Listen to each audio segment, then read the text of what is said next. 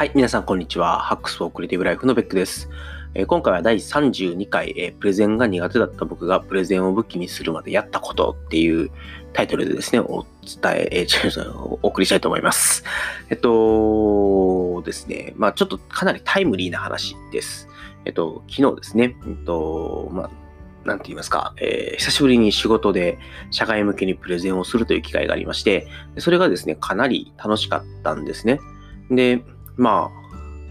っていうのを、まあ、ここ1年ぐらい、実は日本語のプレゼンを仕事でやるってことがなかったっていうのと、まあ、あとは社外向けですね。で、プレゼンをやるってことがあまりなかったので、えっと、まあ、それがすごい楽しかったですと。まあ、打ち合わせでいろいろ喋ることはあったし、まあ、あの、主にはまあ英語でプレゼンをするって機会はあったんですけれども、なんかね、久しぶりに日本語でできて楽しかったなと思います。で思い起こせば1年半とか2年前とか3年前とかっていうね、そのようなプロジェクトにジョインする前3年間ぐらいは、もう本当にね、すごい数のプレゼンをやってたんですね。多分ね、週で3、4回は必ずプレゼンをやってた気がするので、平均すると、多い時なんかも、もう毎日毎日2件3件のプレゼンの予定が入ってますみたいな感じで、えやってたこともあるぐらいなので、なんかまあ、非常にですね、えっと、久しぶりにそういう自分の日本語プレゼンスキルが使えて、で、やっぱり楽だし、楽しいし、で、やっぱりね、フィードバックというか、良い、良いフィードバックももらえたりするんですね。なんで、まあ、それを、ちょっとですね、自分でやっぱり感じて、ああ、いいな、やっぱり日本語のプレゼン楽しいなって思ったんで、なんかね、すごい良かったです。で、えっと、まあ、今回はそういう、まあ、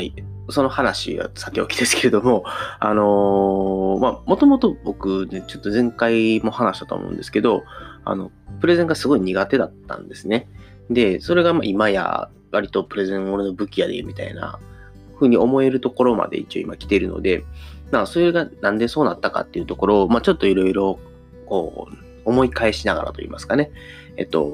振り返りながら、あの、まあ、どういうことをやってきたのかっていう話をして、まあ、もしかしたらそれが、あの、今後、ちょっとプレゼン力伸ばしたいなと思ってる人の役に立てばなと思って、お話をさせていただきたいなと思っております。はい。それではですね、まずちょっと、まあ、これちょっと以前もブログ記事にも書いたことなんですけども、えっと、プレゼンの苦手を克服するためにやった3つの心がけみたいなものがあるので、ちょっとそれをお話ししたいなと思います。で1点目が、あの、もうこれもすごい基本の中の基本なんですけど、プレゼン本番前にリハーサルを最低3回練習するということを昔は必ず義務的にやってましたと。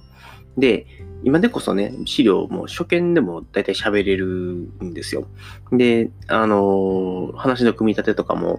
ガガガッとやりながら、まあそんなに破綻しない程度には、あのちゃんと喋れるようになったかなと思ってます。でただ、やっぱりそういうのができなかった時代って、えっ、ー、と、喋ろうとすると頭が真っ白になって何を喋っていいか分かんなくなっちゃうんですね。で、まあ、緊張っていうのもあるし、何かその筋道立てた話をするっていうことがすごく苦手だったんですよ。で、そうするともうね、話すことを事前に決めて、こういう風な順序で話せばわかるんじゃないかみたいなのを決めてからでないとやっぱり話せないですね。なんで、まあ、まずはちゃんと資料ができて、話すことを決めて、で、それを元に、えー、最低3回リハーサルをやると。で、最低3回リハーサルっていうのは、その前にもうプレゼン、まあ、その資料を素読するって僕は言うんですけど、バーッと読んでどういうこと話そうかなっていうのを考えて、実際ちょっと声に出して読んでみたりとか、まあ、目読してみたりとかっていうのを、まあ、最低でも10回、15回ぐらいやって、で、ちゃんとやるとき、プレゼンやるときにもタッチプレゼンだったら立ってやるし、そうやって説明するときには紙に印刷して、えー、お客さんに説明する体でやるし、で、やるときにはプレゼンの時間を測ってやるということをやります。で、まあ、あの付き合ってくれる人がいるんだったらね、あのお客さん役やってもらうっていうのもいいんですけど、まあ、よっぽど重要なプレゼンでもない限り、そんな、ね、ことに他の人を巻き込むってことは普通できないので、まあ、それはそれで、えっと、まあ、本当に重要な時にはそういうこともやりましょうと。まあ、とにかく大事なことは、本番さながらの状態を作って、で、えー、時間を計りながらやるということだと思います。で、やっぱりね、それぐらい練習をちゃんとやって本番に臨むと、まあ、やっぱり緊張はするんですけど、まあ、ちゃんと練習してきたぞとか、話すこと決めてきたぞっていうので、ちょっと冷静になれる自分がいるっていうのと、でいざ話し出したりとかして、ちょっと頭が真っ白になりました、テンパりました、詰まりましたっていう時にも、ちょっとね、焦るんですけど、ね、練習してれば、次の言葉が、まあ、自然と出てくるか、まあ、思い出す確率が高くなるっていうのがあって、やっぱり余裕をある程度持ちながらプレゼンをやれるようになったかなというふうに思います。なんで、あのー、まあ、苦手なら苦手、辛い、えきついならきついなりに、プレゼンをやっぱりしっかり練習してから行くっていうことさえできれば、まあ、誰でもまあそこそこのプレゼンは絶対できると思います。はい。で、次に心がけてたこと2点目ですけれども、あの、資料の裏には10倍の情報量を持つということを意識してやっていました。で、というのも、あの、まあ、結局いろんなことを調べたりとか、いろんなことを考えて資料を作っていくと、だんだんだんだん資料がですね、まあ、僕らの言葉で言うとビジになっていくと。でそうすると、もう何が大事かわかんないとか、もう資料見ただけで嫌になっちゃうみたいな資料が出来上がってくるんで、まあ、そうはならないように、まあ、資料は極力シンプルに、あの、まあ、僕よく言うんですけど、文字は大きめ、声も大きめで、みたいな感じで、えっと、とにかく、どんだけ文字を大きくできるかっていうところと、えっと、まあ、それを、まあ、足らないところをね、あの、しっかり説明で補えるかっていうところが大事だというふうに思っております。で、えっと、うーんとですね、なので僕が心がけてることは、あの資料はできるだけ自分が一番言いたいことを出張するためのものに使って、まあ、よく言うのはあの主張とデータと論拠の3つを必ず入れましょうという話をするんですけど、まあ、自分があのお客さんとかもその資料を見てあ、そうだよねって納得できるレベルには、ちゃんと主張とデータと論拠を書くようにはするんですけれども、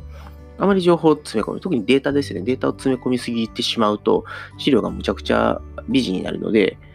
っていうのと、キーメッセージもそうですね、突き詰め込みすぎてしまうと、1個の資料にキーメッセージがいっぱいあると、やっぱり、ちょっとお客さんの中で頭がパンクしてしまうっていうのがあったので、えっと、できるだけキーメッセージ一つ、で、論拠はちゃんと書くけど、データは書きすぎないみたいなことをやって、まあ、自分の頭の中にはその10倍のですね、データを持っておけばいいだけなので、えっと、極力主張と論拠とデータを程よく入れて、で、キーメッセージは一つにして、データは入れすぎないっていうことをやって、裏に10倍の情報量データを持った上で、まあ、シンプルな資料で臨むというのがいいかなというふうに思います。で、えっと、3点目の心がけですね。えっと、場数を踏むっていうところなんですけれども、あの実は、まあ、これ、鶏卵なところもあって、もし仕事で場数を踏もうと思うと、あの、どんどん発表の機会をもらうしかないんですね。で、発表の機会をもらえる人ってどういう人かっていうと、プレゼンが上手い人なんですよ。で、なんで僕も最初は全然発表の機会とかなかったんですけど、あの、ある程度プレゼン力が向上してきて、で、こいつにプレゼンをやらしたらええぞというのを、例えば、あのまあ、当時僕は SE をやっていて、営業サイドの人間が、あの、プレゼンをぜひこの人にやってもらいたいみたいな感じで、あるいは、あの、ちょっとお客さんのところに説明してほしいから来てよみたいな感じで声をかけてもらえるようになるんですよね。でそうすると、僕も多分2年前とか、あの、最、最盛期といいますか、あの、プレゼン超得意と自分で思ってた時期に関して言うと、本当に毎日毎日何かしらのアポが入っていて、で、まあ、社内もです、社外もですけど、やっぱり非常に多くのですね、えー、説明をする機会、まあ、プレゼンをする機会っていうのをもらっていたと。で、その大前提として、じゃあ、あの、こいつにプレゼンをやらしたらええぞっていうのを、やっぱり思わしめるっていうことをやるためには、まあ、まずはプレゼン力を上げるしかないと。で、なので、ここで言う場数を踏むっていうことは、あの、まずは、うんと、まあ、自分でどんだけ機械を作れるかということですね。で、えっと、僕の場合やったことっていうのは、あの勉強会を、まあ、やりましたと。で、東京大学研究会っていう勉強会を自分で主催をして、でその中で LT とかね、ライトニングトークとかっていうのを練習するための会っていうのも作りましたし、で、まあ僕も多分結構な数ライトニングトークにははい、登壇しましたし、やっぱり、えっ、ー、と、勉強会の中では自分が司会進行をやったりとか、あの、他の人とのプレゼンを、共同でプレゼンをやってみたりとかっていうのもやりましたし、まあ、あとは機会があればセミナーみたいなこともやってるし、今もう、あの、来泊横浜っていうので、約1時間ぐらいですね、喋る機会っていうのを、まあ、1、2ヶ月に1回持つっていうこともやっているので、まあ、それは僕の中では割と、なんていうんですかね、自助努力といいますか、あの、自分のプレゼン力を向上させて、えっと、仕事でもっと数多くのチャンスをつかむために、まあ、ある程度やっぱりそういう自分で機会を作るったことをやってきたと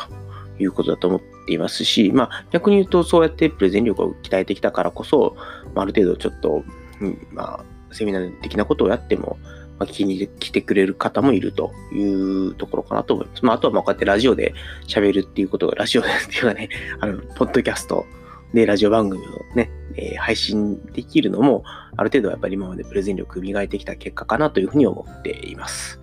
なんで、えっと、場数を踏むというよりは、まあ、アドバイスとしては自分でどんだけその場数を踏むチャンスを作るか。で、えっと、ある程度の敷地を超えて、こいつにプレゼンやらしたらええぞって思われた先は、あの結構プレゼンの機会っていうのは外から来ることがあるので、そこまでね、どんだけ、えっと、自助努力で持っていけるかっていうことがすごい大事かなというふうに思います。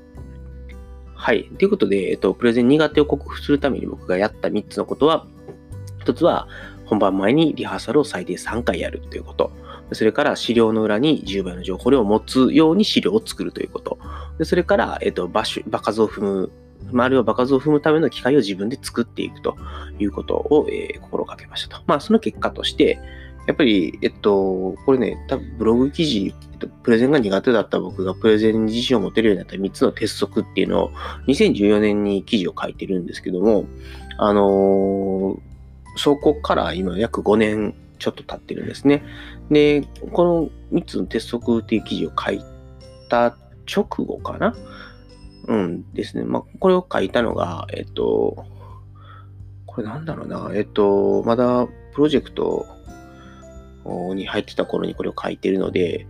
この直後、半年後ぐらいに、えっと、もう一回提案活動に戻るというチャンスを得て、そこから約3年半ぐらいですかね、えっと、ずっと、えっと、プレゼン付けの日々を送るようになるんですけど、その前に書いた記事でしたと。なんで、そこからのアップデートをちょっと今からお話をしてみたいなと思うんですけれども、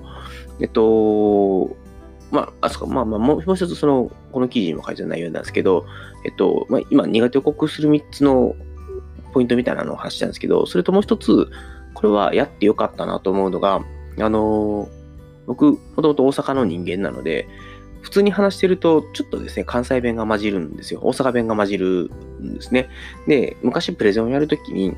えっと、何ですかね、アナウンサー口調というんですかね、まあ、標準語といいますか、で、喋んなきゃいけないみたいなのを思っていたので、すごいプレゼンが、まあ、硬かったというか、なんか、すごい意識しながら、硬い日本語を使うようにしていたみたいなところがありましたと。で、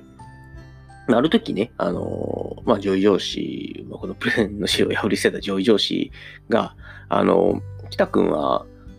プレゼンをするときというか、説明するときに、関西弁の時の方が、いいプレゼンをするよね、と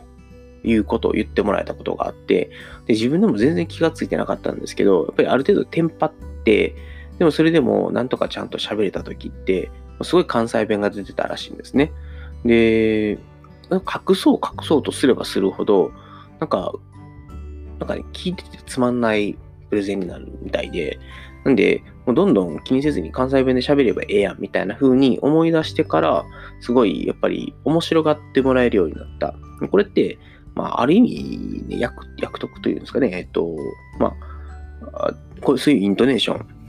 だったり、間の取り方だったりっていうところが、割と関西弁であがために救われているところはあるのかなと思います。あの、全然面白くもないことを言ってるんですけど、関西弁だから面白く聞こえるみたいなのが、やっぱりあるみたいで、うん、なんで、まあ、それは、まあ、よかった、関西、関西人でよかったなって思うところでもあるし、あの、それをわざと隠さずに、えっと、表に出していくということをやると、比較的プレゼンがうまくできるようになったというところかなと思います。まあ、なんで、これは一つで僕の中のあのチップスでもありますと。で、えっと、じゃあ、改めてですけど、まあ、2014年に書いた記事から、この約5年間で、えっと、ちょっとアップデートしたところがあるので少しお話をしたいんですけれども、あの、プレゼン力の向上をやるときに、で結局じゃあその後僕は何をしてたかっていうと、あの、資料を作って話すことを考えるっていうことは当然やり続けるんですね。でも、あの、フィードバックをね、かけ続けてたっていうのがあります。で、どういうことかっていうと、だんだんだんだん自分で話してるうちに、客観的に自分のプレゼンっていうのを話してる間に見えるようになってくるんですよ。なんていうんですかね、第三者の自分が自分の後ろ、斜め後ろにいて、それが、その人が僕を見てるみたいな感覚で自分のプレゼンを話しながら、ちょっと見れるようになってきたんですよ。なんで次どういうことを話そうかとか、あのお客さんの反応を見ながら、あ、今ちょっとこの人つまんないと思ってるなとか、あ、今の言葉全然刺さってないなみたいなのを、その場である程度感じながら、例えば、あ、補足説明いるなと思ったら補足説明するし、あ、ここつまんないなと思ってたら、じゃあさっさと次行こうとかやるし、あのー、なんか眠そうやなと思ったら、もう逆に絡みに行ってみるとか、そういうことが、なんかできるようになっていったんですね。で、やっぱりそれって、えっと、客先でプレゼンをしてるときって、目の前の人がどんどんフィードバックを与えてくれるんですよ。それによって自分のプレゼンそのものを変えていくっていうこともできたし、あの、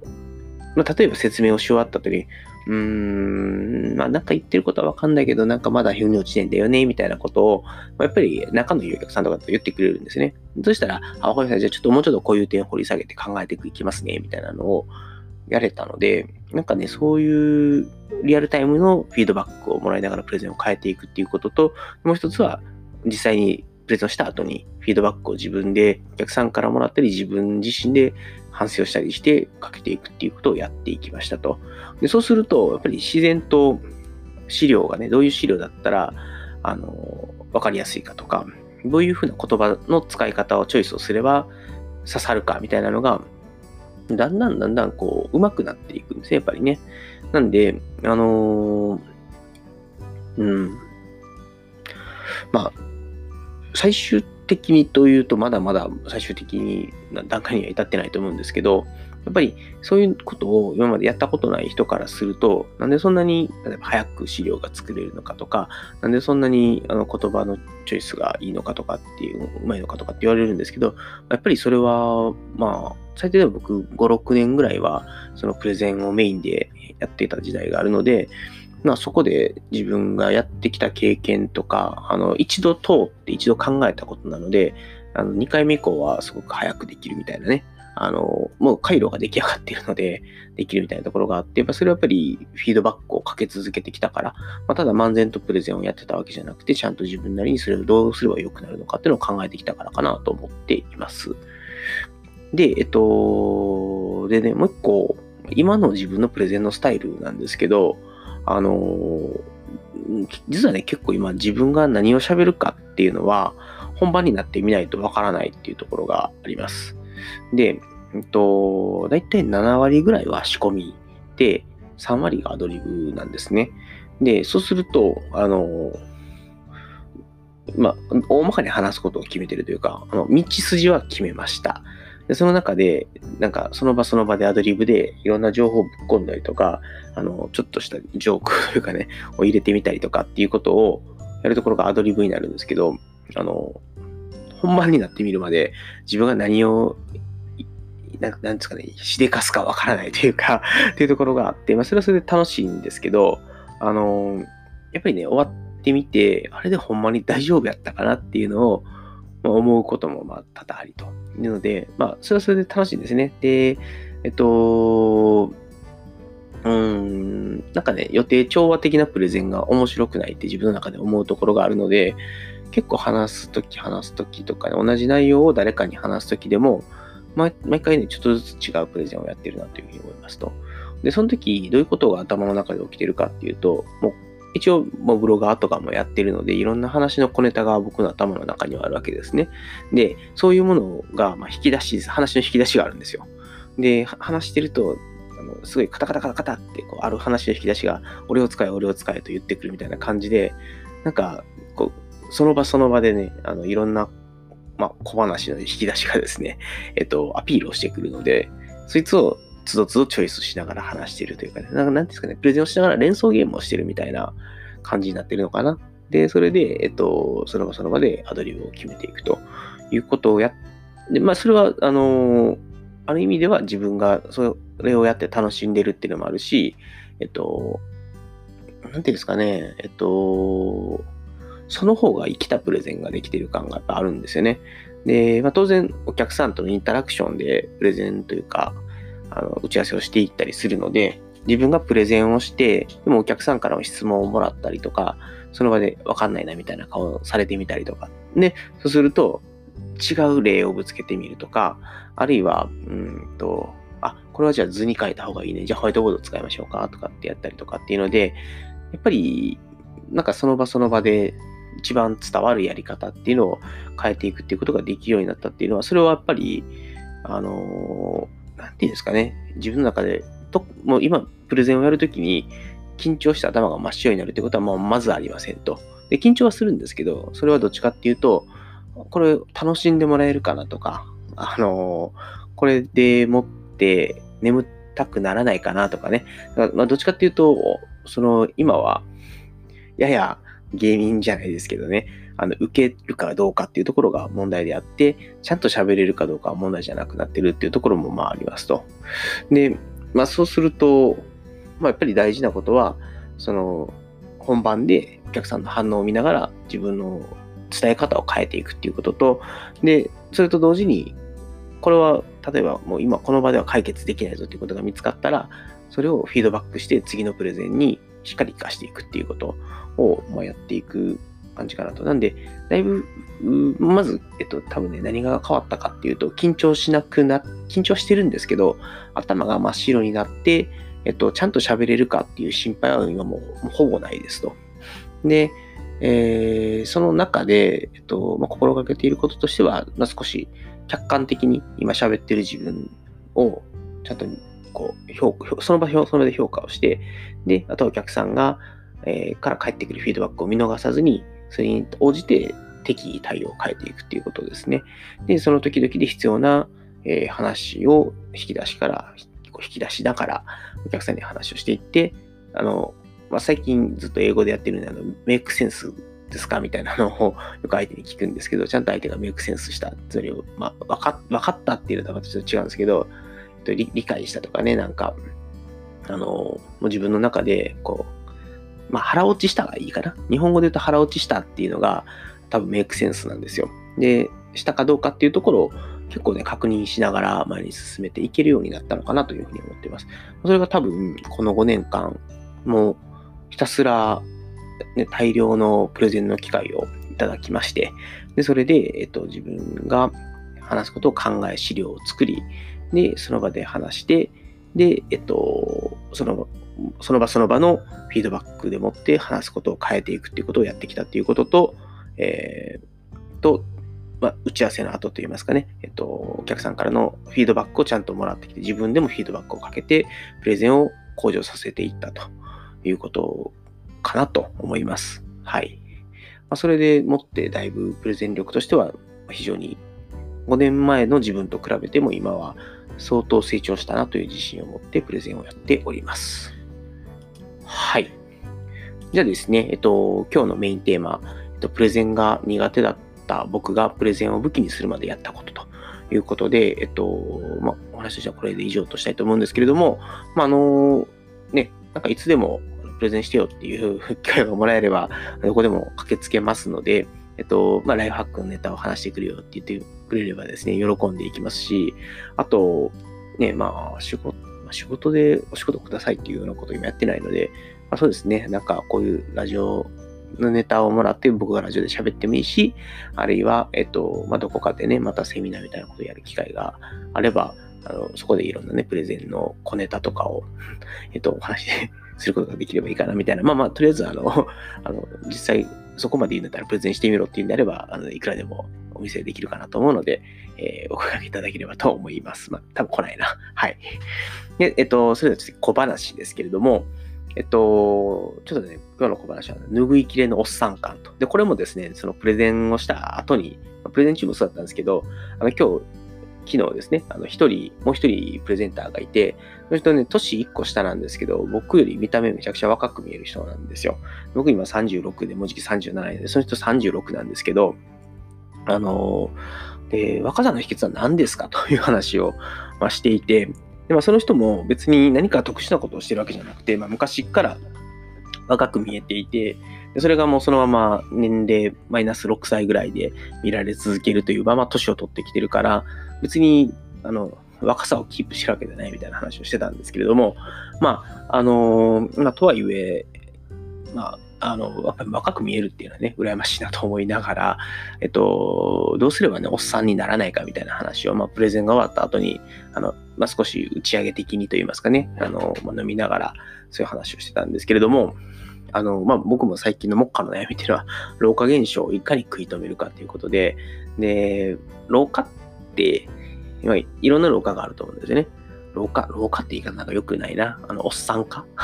おっさん化するっていうのはね、いくつかあると思うんですよ。で、まあ、僕の場合も37だと、もうお肌はとっくに曲がり角でして、やっぱりね、若さを感じさせない肌になりつつあるんですよね。で、今ちょっと、なので、あの、多少なりとも肌のメンテナンスはした方がいいかなっていうので、まあ、見よう見まねで、今の若い子たちってね、みんな、男子でもやっぱりスキンケアやっていて、我々世代って言ったらあれなんですけど、35、6とかって、あの、多分、肌水っていう化粧水が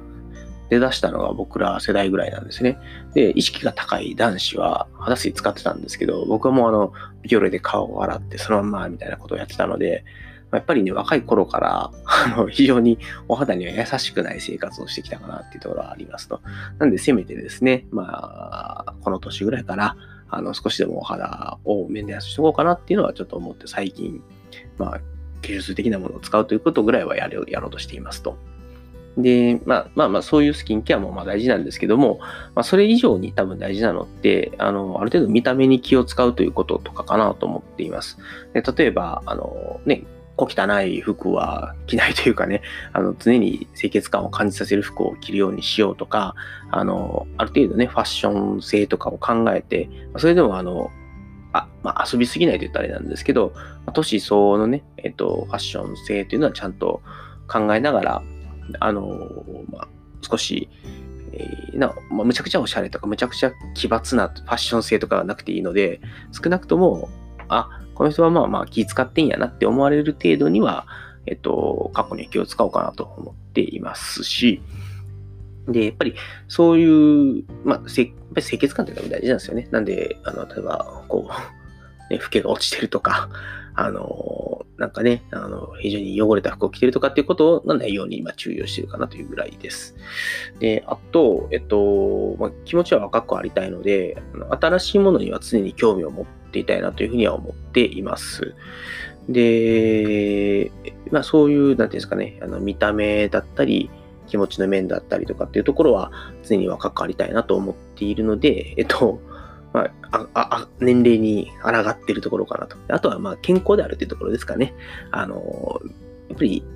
今、なんでダイエットしてるっていうのも、まあ、見た目の部分もあるし、健康で居続けたいっていうところもあるので、まあ、そういうところに、まあ、配慮して、まあ、健康、見た目、でそれから、まあ、精神面というところで、まあ、関わり続けるための努力を、まあ、今すごくやってますと。まあ、とは言いながらも、その、今日、今日というか昨日ですね、プレゼンで、あの、その一個下の、ほぼ同世代のやつから、あの、このヒゲ面のおっさん扱いされたりするわけですよ。で、まあもう、あ、あらがれ、あらがえないですね。40代のカウントダウンなわけですよ。なんで、まあ今から無理に若返ろうとするんではなくて、まあなるべく今の状態というかね、僕今そこまでむちゃくちゃおっさん化はしてないとは思ってはいるので、えっと、今の状態で居続けたいなというか、で、まあ、あとはね、不機嫌にならないとかね、あの、まあそういうところを意識しながら、うんとね、まあ、いい感じにね、えっと、楽しい30代後半の今の状態ぐらいをキープして40代、50代をね、過ごしていければなっていうのを思いながら、えー、今生活しております。ね、えっと、まあ、オチのない小話なんですけれども、えー、まあそんな感じでですね、今非常におっさん化しないということを意識して生活をしているという次第でございました。